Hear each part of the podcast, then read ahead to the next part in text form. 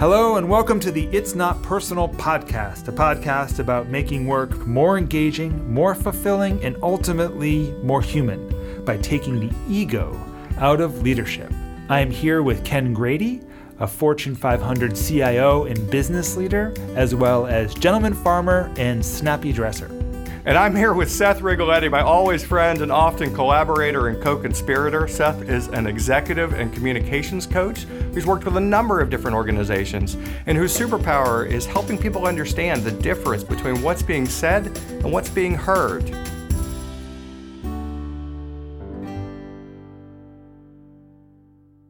Ken, Seth, welcome back. How you doing? Welcome back. You know, it's been it's been a week. Yes. I'll tell you. Yeah. It's been an exciting week. I, I just have had it's been one of those weeks where, you know, I have a process, as many people do, maybe. Uh, I'm pretty methodical about at the end of the week, I actually sit down and I've talked about this or we've talked about this before. I sit down and actually I actually record these days. I reflect back to my organization in a video recording and a weekly little summary email Right. what I've worked on and I write down what I'm going to work on the next week. Now, I found this to be very helpful. I do this on a weekly basis. I do this on a quarterly basis. I do this on an annual basis. It's a it's a it's it's kind of a cheat sheet for me to make sure that I'm focused on the right things. Do you And- record those just for yourself, or you record it for your team? no, record it for the team. That started during the pandemic where we weren't as in person. Right. And so it sort of started by accident. I actually, I, I, I think I, I think I've told the story, but my kids had at the time teenage kids. Now my daughter's 20, my son's 15. But they had they had introduced me somewhere along that time frame to TikTok. And I was like, uh, I, you know, and, and go flashback to early days of pandemic, the white knuckled days of fear and uncertainty, and and uh, I, I was like, I, I got to talk to the team, and, and of course, you know, I have a, a global team, and uh, but I wasn't seeing any of them. I was at Right. home, and so I was like, I'm going to point my camera at my face, my phone at my face, Right. and I'm going to record. Like, we're going to get through this together. Hmm. This is what I know. This is what I don't know. Here's what I'm going to do next week. And the next week, I did a, an update as well, and I got really positive feedback from this. And we use some, you know, internal technology and stuff. And uh, I, literally, the the audience for this has grown to the hundreds and thousands in, internally, just in my organization. Yeah. And it became a habit that I got such positive feedback on this, just this method of just recording my thoughts and what I'm working on. Uh, but I had one of these weeks. So back to this week. So I had one of these weeks, and it happens, right? Is I had said I was going to do some things, you know, and I do this, uh, and it's funny too because the team makes fun of me because I do it. I do it for Fridays, and so my weekly routine is always, "Hey, everybody, happy Friday! Here's what I'm doing."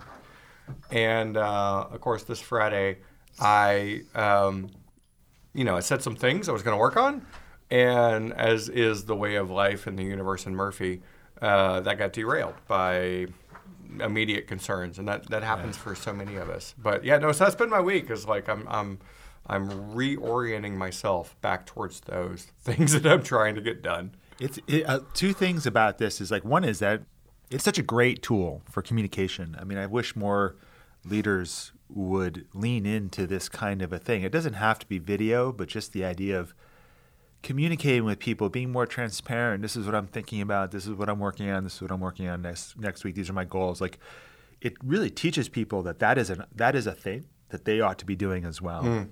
And there's something really powerful about the captain of the ship saying, "This is what's going on. This is what I'm working on. This is where I'm headed." Because then everybody kind of like no one's asking themselves, "What did you hear?" You know, they're, they're all like they're all like really clear. That's well, what- I, I- got to say, one of the things that's made it so, uh, I mean, a couple of things. I mean, for me, one of the things that's made it so impactful or so useful is getting into the practice of actually a, a, a habit, creating a habit of sitting down and thinking about, okay, what, what are my priorities for next week or next quarter? Right. You know, on a regular basis and documenting it and creating a channel where I can be held accountable to it. right. Because if I share it, if I say it out loud, then I have to be accountable to it. because people will ask me, "Did you did you do the thing? Did you do the three things you Right. said were your top priorities? Did I get an update on that? You know, can I ask you a question about that? I might have an idea about that."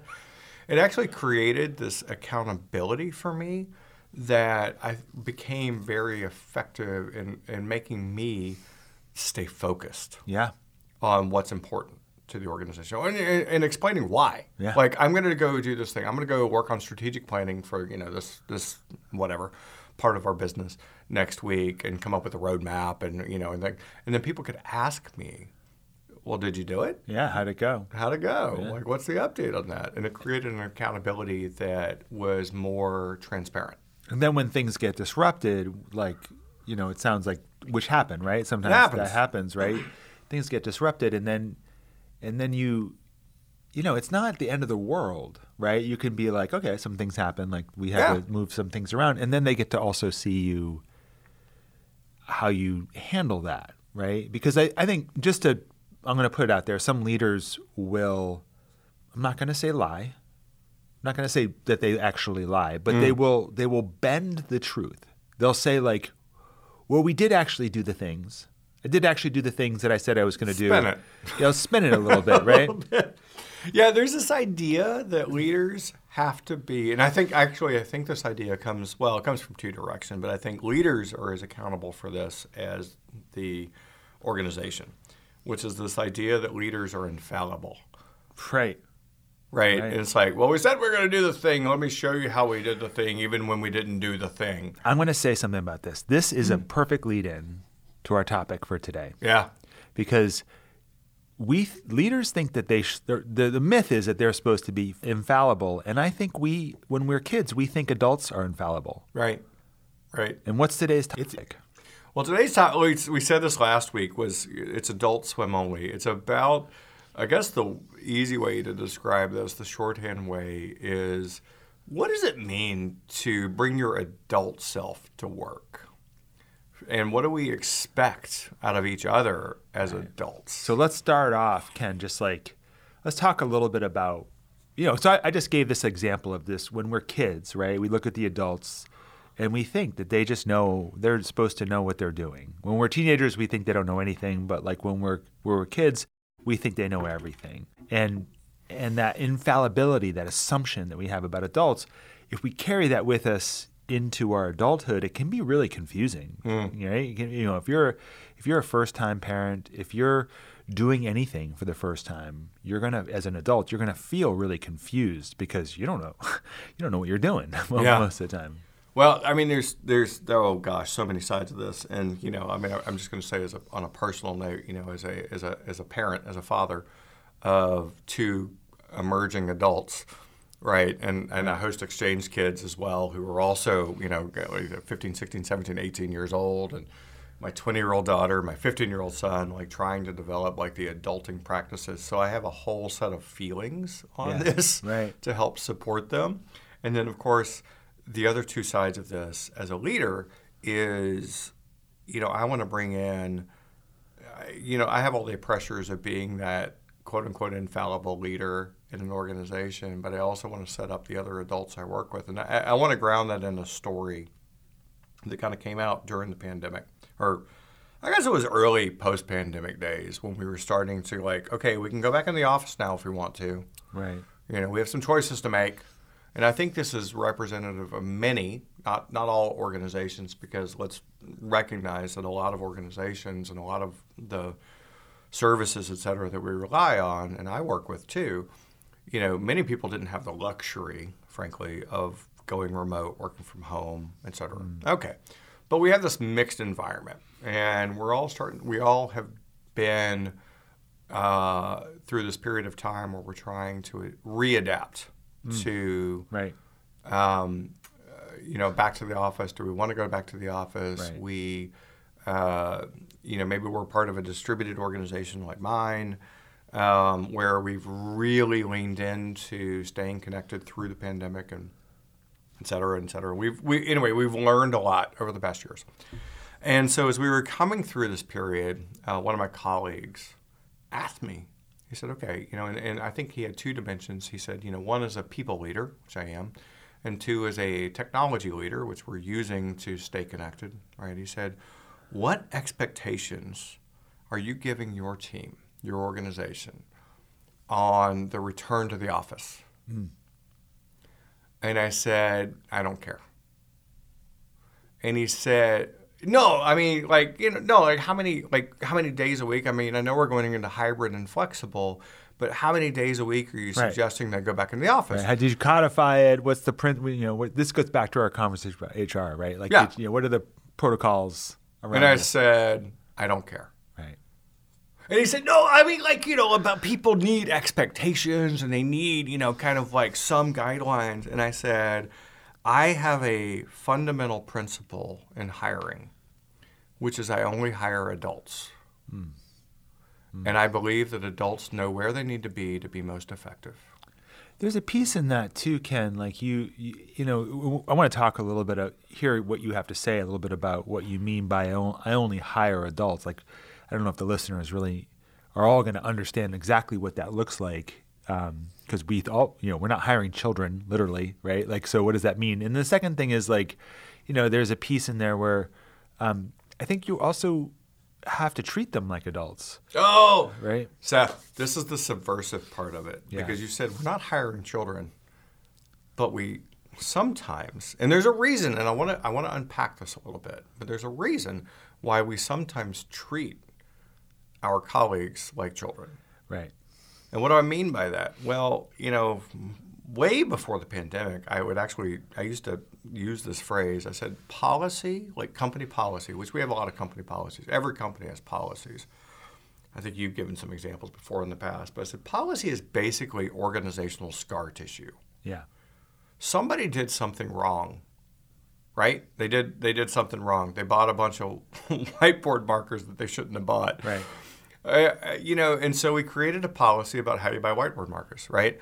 And but it was one person out of five thousand that bought too many whiteboard markers, and now we have a policy and we have a handbook that. It, and I'm not, I'm not arguing against a handbook of expectations, but when you get it to the level where well, there's a form you have to fill out, and you got to go to the form, and you got to go to the, the, the closet, and you got to go to the whatever, and you know it, it becomes so restrictive that look, I don't know, be reasonable about what you spend on whiteboards. If you don't do it, so, back to my co- there's a tension. Let's just make sure we, we name the tension. There's a tension there, right? So like you're growing, you're scaling, you're coming up with policies as we talked about in the past to like deal with that with that um, chaos that can come when you have too many people working for you, and then as you said, the, the scar tissue kind of forms and and, and calcifies a little Yeah, bit, like it, yeah. it, it becomes rigid, and then you are unable to um, you're unable to be flexible. You're unable to like be responsive, right? Because you have to go through too many layers, the bureaucracy, Yeah. the red tape, and you are talking about a middle ground. Yeah, well, this was the, the, the how I kind of carried that conversation with my colleague forward. He was like, you know, what is the expectation you're setting for the team? And I said, look, they're adults. I expect them to be where they need to be in order to be most productive. And if they have a question, I expect them to ask. There's a thing in there I want to say that that we have to, we have to call out, which is that you are also saying I hire I, I hire adults, I treat them like adults, and they all know what I'm. They there isn't an expectation about them being in a particular seat, but there is an expectation about outcomes Yes. that they've agreed to. Yes. right? And that outcome thinking is really hard because it's so much easier to be like, you got to be in your assigned seat. On Tuesdays and Thursdays, you sit in the blue seat, and like Yeah. that's that's easier. We feel like good managers when everyone's sitting in their assigned seat, Yep. right? But like that has nothing to do with outcome. Yeah, and I, that's I think why I think, and I wanted to, I, I did want to like dig into this a little bit um, together because I think in the in the discussion when I because it, it it it felt very, I mean, it, hell, it didn't even feel subversive. It felt revolutionary when I was like, no, I'm just gonna just, you're an adult, tell me where you need to be. Right. And because so many of our companies, so many of our cultures have not worked that way in the past. It's like, no, you need to be in the blue seat, nine to five. You need to be where I can see you. I need to know that you're logged on and typing and whatever. And that is all input based and not outcome based. And and I also th- I think one of the things that it's created, and I've thought a lot about this in the past months, weeks, years. Um, it limits the potential of the people you're hiring because I think what it does if you if you really are focused on that control mentality I need to know where you are I need to know that you're doing a thing rather than I need to know that you're working on to this output you're telling the team in a way you're telling the people you hire in that way that what you do is more important than what you produce Yeah, right. So what you do, what you do, how you do it, and the fact that I can see it, yeah right? The fact that I could measure it is more important to me than the outcome. And, and, and, and I totally understand. And I, I think this is the reason why that's so common and so safe is because we base those expectations, those expectations of what you do, on our experience of what's worked in the past. We base that on, well, I know I was successful this way. I grew up through the organization this way. I have this set of SOPs or these protocols this way.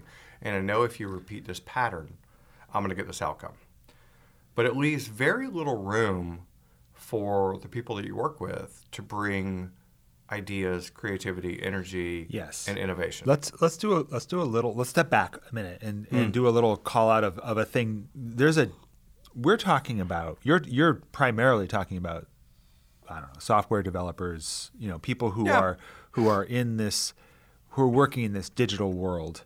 And uh, I imagine if you're listening and you're an ops person, you're a manufacturing person, you might be like, yeah, no, it is actually measurable. It is actually like, I need you to stand in this exact, there's an X on the floor. You got to stand here and you got to like move the things from one conveyor belt to the other conveyor belt at exactly the same rate. Otherwise, you know, whatever the, Yeah, know, right. Whatever the thing is, like that is, that's where that mentality comes from. It comes from the factory floor because the idea that, um, you know, the, the, the innovation that uh, Ford brought to the automobile industry was the idea that we could you could squeeze efficiency out of people by really being very prescriptive about their motions and and how they use their where they are in space and time. And we've brought that. We we brought that in the 50s and 60s we brought that into the corporate world in the 80s. You know, IBM was trying to operate Yeah. like that, right? You probably even worked at a couple of those places where like people tried. did. you were in the army, like you know, it's like you know, there's this there's this Ah, prescriptive yeah. quality, right? But but let's it's it's a great it's a great uh, example and metaphor. Um, so you're right. That was kind of the mass produced, But it doesn't work. Automation. Well, and It doesn't know, work for this kind of. It didn't even work for the automotive industry because if you fast forward from the 50s and 60s when we had mass standardization and efficiency focus to what Toyota and the Japanese automotive industry did was they brought this concept of lean and they brought the concepts of stand-ups and Gemba boards and things where they were really saying everybody on the manufacturing floor is responsible for quality and efficiency. Yeah, that was and the innovation. Anybody, Right. Anybody can Right. suggest an improvement. But we can't get over the idea. We are so fascinated. It's Mm. it's actually, and this is my little politics coming through. It's actually a fascist idea. This idea that like that only the people up top right? can can know whether what you're doing has value. Yeah. And that is so ludicrous. It's been debunked so many times that this is actually not true. Well, I the military doesn't even operate this way. Nobody, no, the military absolutely does not. But this is the this is the the needle in the balloon, like poking the hole in the balloon is the idea that a leader is the only source of value, the only person that can actually measure value Right. is so to your point, it's so ludicrous that because the infallibility of the leader, like this is the part where this is this is the subversive part about the adult like so if you have that fantasy of the adult being the the perfect being and, and ne- never makes a mistake mm. then the leader is the adult right? Right. and that makes everybody on the everybody who works under you a child and you treat them like children so you're like show me your work show me what you know what do you, what, what were you doing between the hours of 3 and 4 But I, I want to say, like, this is the part too that is so hard, and the reason why this is so difficult for so many organizations is because to acknowledge that you are not the person with all the answers. Ooh, right Oh, what an ego blow. it's What so an ego hard. blow. It can be so difficult to say, you know, because I I asked a question. I was talking to one of my team at one point, and I said, you know, what do you think? I was like, what should we do about this problem? And he's like, well, if it was up to me, and is, I think I've told the story, but it's like, well, what if I told you it is up to you? Yeah. because you're a grown up with good ideas. And I, I mean, I'm the, and the flip side, and here's the other hard part about this. So the number one hard part as a leader is to acknowledge you may not have all the answers, and that other people in the organization might, and you need to create space for them to suggest, make suggestions and improvement, and and know that. And, and as a leader, you're probably going to have experience that you're going to be able to weigh that mm. and make a decision or talk through the decision and mm. the consequences and the trade-offs and all those things you got to do. All of that's hard. The second hard part of this is when you decide to treat your organization, your people, your individuals as adults. The other the flip side of that is accountability. Because if I tell if I say, look, I need you to be where you need to be to be most productive. And I'm gonna say, like, in all my career and decades, literally decades of, of career, and, and I've always sort of had this philosophy. It's certainly gotten crisper and you know more enabled uh, through technology over the last you know several years. But I've always had this philosophy. For example, I'm I people will tell me like I'm gonna be I'm gonna be out I'm gonna be away from my desk from two to three this afternoon, and my answer to that is I don't care. Yeah. Like Right. you don't need to tell me that. Just make sure you get your work done, and make sure everybody knows how to get a hold of you if they need to in an emergency. And I'm good. I know it's a little controversial. My HR colleagues will yell at me, but I'm like, look, I just need to make sure the work gets done. That's my job. And in all my career of leading literally thousands of people across multiple organizations, I've always said, if you abuse that trust, I will know hmm, Right. and I will hold you accountable. Right. And I've had exactly two incidents out of thousands of people of somebody really taking advantage of that. And you know, for whatever reasons, and the context doesn't matter. But the the the the lesson there is that very few people will not rise to the challenge of being held accountable if you offer them that expectation. I want to talk about this piece about holding people accountable. I want to get to that and, and how what, that is about being an adult. I mean, that really is about being the adult leader uh, and treating people like adults. But before I do that, I want to talk. There's this thing you're talking about about like um, the leader who thinks that she has to make every decision or she has to do everything or nothing happens unless she touches it, and that that is very that you know most people get to the leadership position because they are drivers because mm-hmm. they're doers mm-hmm. because they they you know they they shine. You know the the CEO is like that you know Ken Grady he's somebody. He's he's really shining. He's like he's showing me something. Mm. Promote him. And the problem is that you get into that leadership place and you try to drive you try to lead by driving, by touching every single project, and you break it. You break everybody. Everybody starts behaving like um, it's it's the the children analogy is just scared children. Like they they they don't have any self confidence. They constantly check themselves with the person in charge. They constantly say, "Is this okay? Is this okay?" And then, as the driver, you always have to say no, because Right. because it wasn't your thing. Right. Yeah, I think that's that's uh, again a, an element of taking, and again, this is one of the scary parts is you know how you used to do it, Right. and so I Why you were successful. why you were successful. Right. That's how you got to this role. Right. And so you know that if somebody else will only just do it the way that you used to do it, then it'll be perfect, right? You'll get to the same outcome. Well, uh, sometimes that's repeatable, but often it's not. I have a, I have a story about this. Um, if you don't mind my sharing, Yeah. it's like a, a friend of mine told me this story. I won't use his name because I didn't get his permission, but like he told me the story about he was he was a driver. He was put in a leadership position and he drove his team. I mean, he didn't think it was a startup kind of environment. He thought nothing happened unless he just rode those people and made sure that they did it. Kept checking in with them. What have you done? What are you doing more? Could you do more? And like, and then his life kind of blew up. Like he just like Mm. his personal life just kind of came came apart. He was so distracted he couldn't. He his his motto before this was to be the most prepared person in the room. Mm. He had all the answers before anybody else did. So his driver, and I think you know some leaders like this, like you know he had he had all the answers before. I might have tried to be that leader Yeah, at one that's point. right. Yeah. And and he said that like he found himself in a position where he couldn't do that. He didn't have the he didn't have the bandwidth to to actually in the emotional bandwidth to actually sit down and do all the learning. So he came in just with a bunch of questions. Hmm. And he just started asking questions, and he f- he felt like a failure. He thought he was having the worst year ever. He thought he was just a mess. And at the end of the year, it was the most productive year That's he had ever had. And from that moment on, he said, "I've never led the other way again. Yeah. I've only led this way." I actually think I think that oh I love that example of leading through questions, which is a skill that I continue to try and work to develop. Quite frankly, I would say I'm not the best at it because I, I have been the leader that wants to be prepared, that wants to know all Right, the answers, that wants to have the detail and data.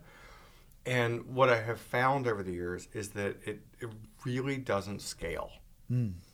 And, you know, I've worked in startups, I've worked in large uh, pharma companies, global companies, you know, and everything in between.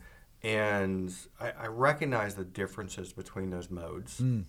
But I think if you're leading an organization, you're trying to scale an organization, grow an organization, and develop leaders behind you, which I'll go back to one of our previous conversations, is one of our primary responsibilities. I love that you're bringing that back in because that's a big part, right? Yeah. If you have, if you treat them like children, you will never get adults. You'll never get adults. You'll never get leaders. And we have to think of our legacy and we have to think of those that are coming up behind us and those that we want to set up for success. And in order to do that, this leading through questions creates this space where people can offer their perspective and their expertise and know that they're not only allowed to, they're expected to, and they're going to be treated with respect, you know, accordingly when they do so. And you're going to get, you're going to benefit. This is the part that I think is such a magical. Once you, you like, like your friend that shared that story, once he realized, oh my goodness, Right? I don't have to do everything. Oh my goodness! I tell leaders. I have a whole team that of experts that I've hired for their expert or trained for their expertise, love it. so to speak. I can ask them to do their job and expect good things. And when we say ask them, you know, th- when people talk about empowering, like people like, oh, I can empower people, like that's what that's what we mean, Mm. right? That's what we mean. We mean we mean ask them. Hey, I tell I tell leaders all the time, Ken, when I'm working with them, people when they when they're at this point, they're like, I can't drive anymore. I can't do. I can't. We've reached the team has reached a point. They're not they're not the right team. And I said, well, if you let this go and you just sort of let them do their thing and you like encourage them, ask them questions, you trust them, you're going to find that you have a lot more time on your hands. yeah, yeah, which is a really, really scary place. Right. I, I would say, like as a leader, this is the thing, and and, and I've I've dealt with this over the course of my leadership journey. Is you know, again, like you said, like a, a part of my own personal success in, at different points in my career was because I, I was the master of all detail. Yeah. And when I ask people, and you know, for different reasons, one, I'm developing people. I want successors. I want growth. I need to go focus on this other thing. So I need you to handle this detail. Uh, It's scary to let go of that because what if they do it differently than you would? Right. Right. What What, if if they they're it smarter? Right. What if they do it? Oh my God! What if they do it better than yeah. you would? Right.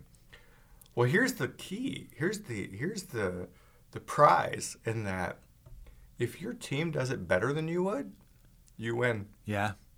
If if if you can put your ego aside. If you can put your ego right. aside. If you don't make it personal, if you don't make it about you, If it's you not can- personal. If it's not personal. I've heard that someplace. Can we can we get back? Let's get back to the accountability piece. Yeah, So it's a key part. How how do you recommend? How do you teach your managers to hold people accountable? What does that actually look like for you? Yeah. So I think this is the key other side of the coin. You know, if I'm going to treat you like an adult, I'm going to hold you accountable for your decisions. That sounds scary. That sounds like tough boss. Can we can we about. can we make a distinction between holding someone accountable and blaming? Yes. Oh my gosh, what a great what a great distinction. So, you know, holding someone holding myself accountable. I hold myself accountable for my own decisions. What does that mean? It means I'm realistic about did I achieve the intended outcome here? Could I have learned something? Do I need to learn something along the way? And have I incorporated that learning into future actions? And that's a similar conversation I have with my team, you know, my direct reports, my, my broader team about look, this is not about expecting perfection. This is about expecting improvement.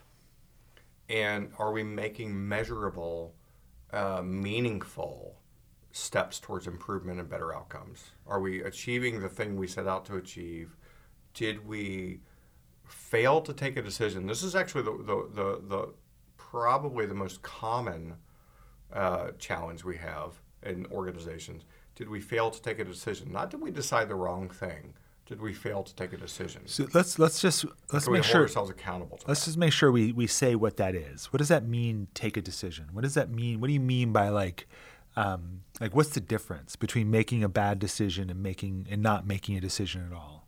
Yeah, I mean, I think uh, without uh, to, to try and create this kind of uh, across industries, you know, there's a lot of things. I don't know. Maybe you've got a manufacturing issue or a vendor issue.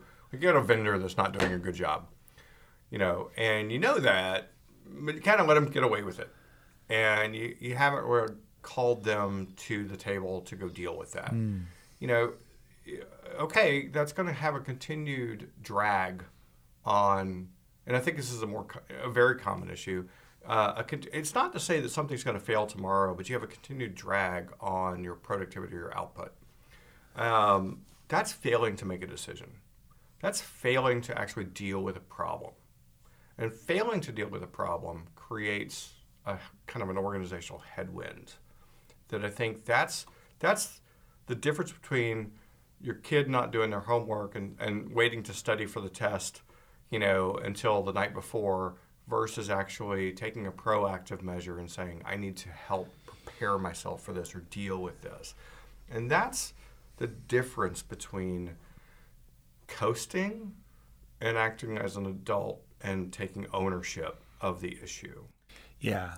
So there's there's a there's a skill set in here that you're describing, which is, uh, and this is when I say blame. Blame is like you, you made a bad decision, or you did that wrong, Right. or you you you know just basically shaming and, and saying you, which is, let's face it, that's the easiest. That's the easiest default. We can all. I mean, anyone can do that. Hmm. But the part that I think is like interesting is when you say. You knew this was a big problem and you sat on it for 36 hours hmm. before you asked anyone for help, Yeah. right? Like that kind of feedback, just saying that out loud, you know, like, do you think that was a good idea? Well, I think right? this, this builds on. Oh, I love that you just said that uh, because I think it builds on our last conversation about when do you need to be a tough boss and how do you be a tough boss with kindness and grace, but in a way that's constructive, right? Because this that, that's the difference. Is when I say that I'm going to treat people I work with as adults, it- it comes with this set of freedom, but all this also the set of accountability, which is as an adult, if you walk by a dirty cup on the ground right. Pick it up. and you don't pick it up, Pick it up. like what, what's what's going on there? Like you're not helping in the situation. So my expectation is that you're always thinking about how to like how- like we're, we're here for a common purpose. We're we're here to improve. Right. Now, if you walk, if you're the person that set the dirty cup down, I'll talk to you about that. But it's really not about blame. It's about how do we come. To, we're here for a common purpose, right? right. So, did you think about like how are you adding value? How are you how are you helping the organization move forward? Well, tell me what you think about this example. Uh, I'll use my my uh, my youngest son's in college. He's a freshman in college, and he uh, called me up, and he's he's taking a lot of literature courses, a lot of lot of reading courses, ton of reading, and he has Friday has no classes. And he called me up and he was like, "Whoa, last Friday I didn't I, I didn't do anything. I kind of like spaced it out and I didn't do anything and, and it killed me. Like I, I couldn't catch up. So this Friday I really have to do some work." Good job. And I was like, okay, great. sounds good. Sounds like a plan. Friday he calls me up and he's or Saturday he calls me up and he's like, ah, I didn't, I didn't really, um, or no, sorry, it's Sunday. Anyways, with Sunday he we're talking and he's like, I didn't really do, I only did like an hour worth of mm. work on Friday, and I and I said to him, and this is a very important thing for me uh, because I want to be like, why didn't you do more, right? Right. right? You should do more. And and that's a problem. If I say you should do more, who cares more about his studies, him or me? Well, who who benefits from his studies? No, but that's what I'm trying to say. If I say you should have, Yeah. Right? Already he's got to worry about his studies and what I think about him. Yeah. But if I say to him, how'd that work out? Yeah. Well, you just changed. I mean, there's two different things. Is one was I'm creating judgment in this moment, Yep. and the other is I'm asking you, as a fellow adult, To assess. to assess. Right. And you're creating a space. How'd that work out for you? How'd that work out for you? Is that is that would you do that again? Yeah. That way? Right? It's kind of like, did that give you the outcome you wanted? And this is an important thing because I'm using him as an example because he's still young and he's still looking for my. This is an important distinction. He's still looking for my disapproval. Mm. He's still looking for me to say, you need to do X. Oh, Right? Seth, I love that you brought because this happens in the workplace. All the time. This happens in the workplace All the time. And and as leaders, we need to understand like a lot of our whether I mean it's not just newer employees or younger employees or whatever. Um, I think all the way through the ranks. I just, hell me. Right? Oh, I actually want my boss's approval. I want my boss's approval and feedback. I need him to occasionally say to me, "Ken, you're doing a good job," right? And here's why I think that's true. That is very real. That's a pressure on leadership. Yeah. Is to find ways to express our feedback and approval. And there are good systems to do that, et cetera. But and this is where you're creating or or introducing a potential tension into the conversation is if I say to you, how'd that work out for you? I'm asking you to step out of your box Right. And actually think because it's very easy for me not to say this is oversimplifying but very easy for me to go in as a individual contributor and i do my job every day and i i produce the widgets i throw out the code i do whatever and i feel satisfied and i go home. And every few months i want you to provide me feedback on that. But if i actually ask you to be an adult and pick up the i also expect you to pick up the paper cup on the ground. Right. well that's not my job description Right. Right. So that's that's actually creating a little bit of extra layer of expectation. And that can be really uncomfortable for both sides. Right. Right. But of course we know, number one, we all say, I, I think, this is maybe a stereotype, but I think we all say we want to be treated as adults. I don't want to be treated as a child. I don't want to be overly prescribed in my expectations of my work. I don't want to I don't want you to tell me I have to sit in the blue chair Tuesdays and Thursdays. I want the freedom to choose how I can best affect my job. Yes. So, okay. The flip side of that comes with, all right, great. Now I need you to think. Yeah. Yes. And that is scary. It's scary. It's scary because Right. I, I, you know, I'll say in my career, I mean, one of the scariest things about starting my own business and doing this was that there was no one to turn to and mm-hmm. say, you know, hey, I'm thinking of doing this thing. What do you think? Like, you know, there's nobody there um, except for myself, and I'd be like, don't do it. You're an idiot. Like, you know, it's like, um, but there, but there's this tendency to want the freedom to not be told you have to sit in the blue chair or you have to sit in the cafeteria, you Yeah. have to go to the, you know, whatever. You have to log in at this time. Like we don't, we, we want that. I'm an adult. I can do what I want. Like I let me let me do my thing. But we but we don't want the risk that I might do something that is like like that freedom to think, the freedom to problem solve. Like what if I get in trouble? What if I Yeah. am you know, what if I do the wrong thing? Or what if you don't like it? You know, what if you don't validate it? Well, I think of this, I, I sort of think of this, and I've only recently, I don't know if this is the right phrase, but this is the phrase I've been thinking about, not using act out loud, but I think of this as kind of like, look, if I want to create an activated culture, hmm. Right. an activated organization, the only way to do that is to all of us be on some sort of equal footing in terms of expectations of one another, how we're going to support one another. And that doesn't mean that we all have the same role, we have different roles. But I want this culture where the organization is all working towards the same purpose, that we all understand the mission, and we're all able to make decisions within our space that get us towards that. And it doesn't have to kind of be this bureaucratic level of approval, but you could make a decision in your space and trust that I'm going to trust you that you've operated with the best intention based on the information available to you. And this is where the psychological safety concept Yeah. comes into play because there has to be some like boundaries around that, right? Yeah. Like, you know, uh, are you are you starting a meth lab in the kitchen? you know, maybe that's not such a great idea. That's not a good idea. Right? So uh, we, we, you know, for my organization, we actually founded guiding principles, which helped us make decisions. Right. around how do we do certain things, how do we Love that. think about certain Love that. things. You know, and it's it's things like planning for scale, planning for failure. You know, like I want to know that we have we're all thinking about what happens when this thing breaks because I work in technology and technology breaks, and I don't need to approve the way that we do that. What I need to know is that we're thinking about it that way, and I trust my team to so operate that's, that way. So that's a great example. test it. That's a great example because what that does is it creates this opportunity for you to have an adult conversation Hmm. with people. In other words, I don't need to check your code. right. I just need to understand like how could this break? Yeah. Did, did you think about it? Did you come up with some plan? You Well, know? and we establish guardrails to say if your code breaks on a regular basis, we're going to go lean in deeper. yeah, right. Right. We establish some guardrails to, you know, or if I see multiple paper cups on the ground, just use that metaphor. Okay, let's go figure out where that's coming from. So we Right. we double check each other. And this is this is actually part of the trust of working as adults and working to the same purpose is hmm. there are kind of cross balance checks where we check each other and say, "Hey, I see something going wrong here. What's going on?" Right. What's going on? Now, I'm going to, can we flip this a little bit? Because Yeah. I want to talk about what it means to be an adult. Yeah.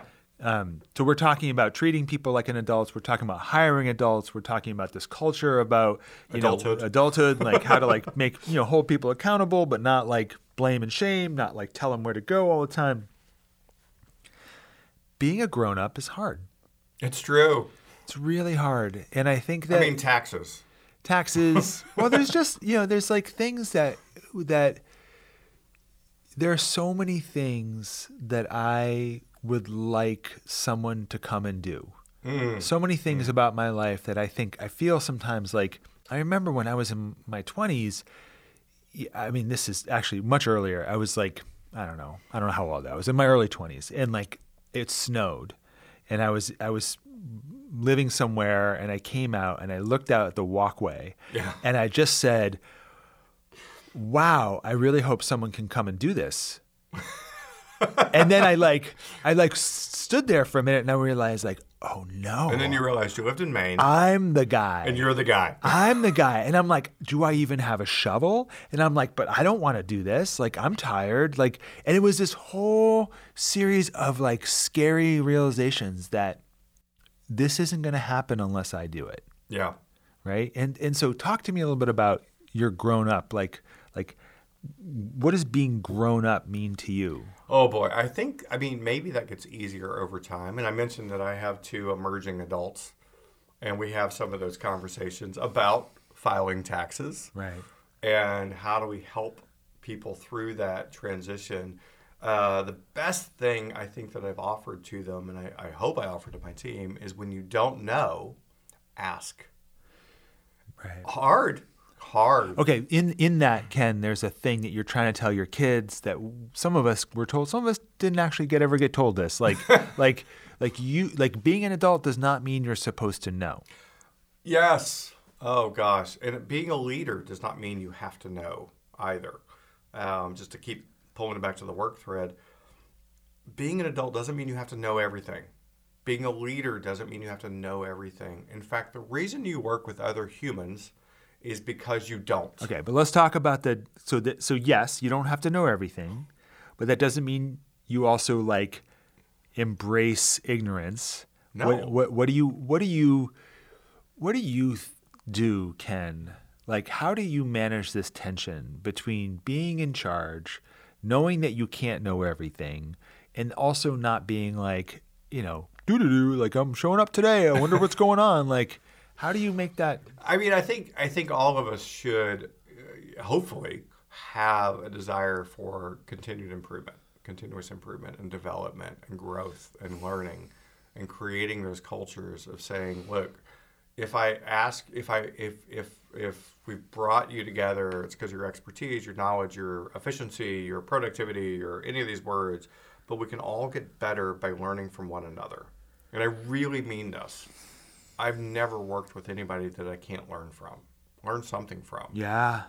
And this is a thing I think that makes, oh gosh, I think this is a fundamental thing of the, this topic we're talking about is how do you make somebody this, and maybe this is part of your question is, how do I make it feel like I'm treating you like a fellow adult? Okay, I have an example.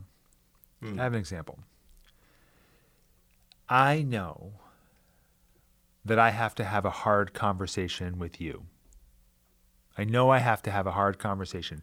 Maybe it's something like you said something that hurt my feelings. Hmm. Like, you know, it was sort of like a little cross the line and I, I've been I've been bothered by it and I don't want to like or or maybe it's something where like you made a mistake hmm. and you don't realize you made a mistake and it's a big mistake and i have to like pick up the pieces and i need to talk to you about it because i need i need you to know that you can't do that thing again you can right do it right here on air right on the podcast. yeah i'm making this example up And so so like i the question is am i kicking that can down the road Yeah. Am I trying to do this passively? Yeah. Am I trying to get someone else to do this for me? This is this is I see managers do this all the time. I see mm. leaders do this all the time. They will tell someone else to deliver the bad news to mm. Ken. Can you let we did this to our our kids. We were like, "Can you go tell so and so that stop, mm, you know, kicking the door?" And like it, it is it is a I don't want to deal with the conflict. I don't want to deal with the bad feelings. I don't want to see you get upset. Oh, Seth, I don't want you're naming a thing that I think I'm so glad you brought us to because in order to treat other people like adults and set the expectations that they're adults, we also have to act as adults, Yes. right? We have to be able to have those conversations in a safe way, in a gracious way, in a constructive way, right? But we can't neglect our own responsibilities. And adults do the hard things. Adults shovel the walkways. Adults shovel the walkways. And like what I think gets confusing is sometimes we over identify with the fact that I shovel the walkways and that makes me an adult. Mm. When like what I'm not doing is I'm not having the direct conversation with somebody. right. right? The the adult is always choosing to lean into the thing that they know they need to do. Okay, it's not hard things just for the sake of hard things. Back up. I want you to say that again. That's really important. We lean into the things that we know we need to do that are important to the overall arching my own growth, your growth, the growth of the organization, the health of our family. We lean into those things and we say those things out loud. We are honest and in in sincere and we are also with compassion, right? This whole things that you've been talking about. We do it as leaders, as adults.